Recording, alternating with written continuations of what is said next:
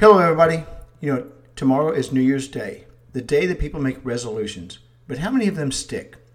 Let me give you a way to make them stick. First of all, what are your beliefs? Write them down, then say them out loud.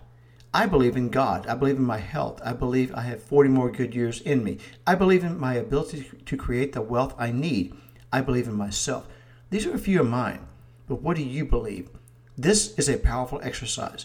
Do it daily for the next 30 days and see what happens to your mindset. And that is something to consider. Happy New Year.